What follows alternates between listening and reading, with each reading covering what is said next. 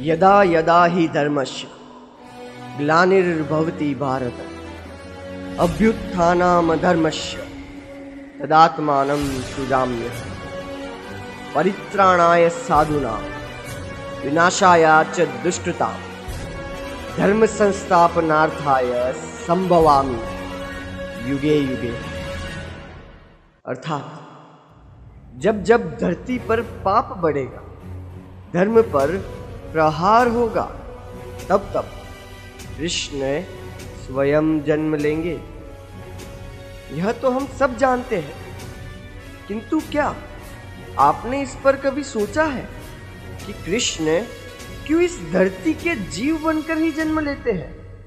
क्यों मनुष्य के रूप में भगवान खुद मनुष्य के बीच में रहते हैं? संसार में पाप और पुण्य संतुलन में चलते हैं।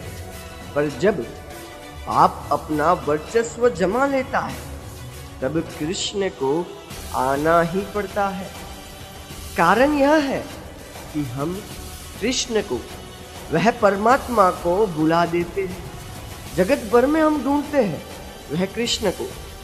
वह कृष्ण तो स्वयं ही कहकर गए हैं कि वह तो हमारे भीतर है। बस हम स्वयं के भीतर के परमात्मा को भूलने लगे हैं।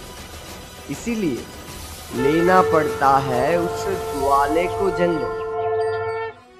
जो जन्म लिए बिना भी पापियों को दंडित कर सकता है, फिर भी वह स्वयं मनुष्य के रूप में जन्म लेता है। हमें बताने के लिए कि सारी शक्तियाँ हमारे अंदर ही है। पर हम क्या करते हैं? मनुष्यों की अवहेलना करते हैं और मंदिरों में जाके भगवान को ढूंढते हैं। उनसे शक्ति मांगते हैं और भांति भांति की योजनाएँ रचते हैं। यहाँ पर श्रद्धा से कोई आपत्ति नहीं है, किंतु आपत्ति है उस भाव से जो हमें दुर्बल बनाता है।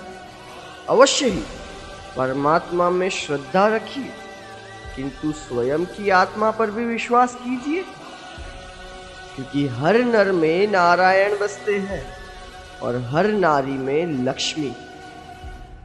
तो पहचानिए अपने अंदर के नारायण को और पार कर लीजिए इस संसार की सभी बाधाओं को। कृष्ण भी यह देखकर बहुत खुश होगी। राधे राधे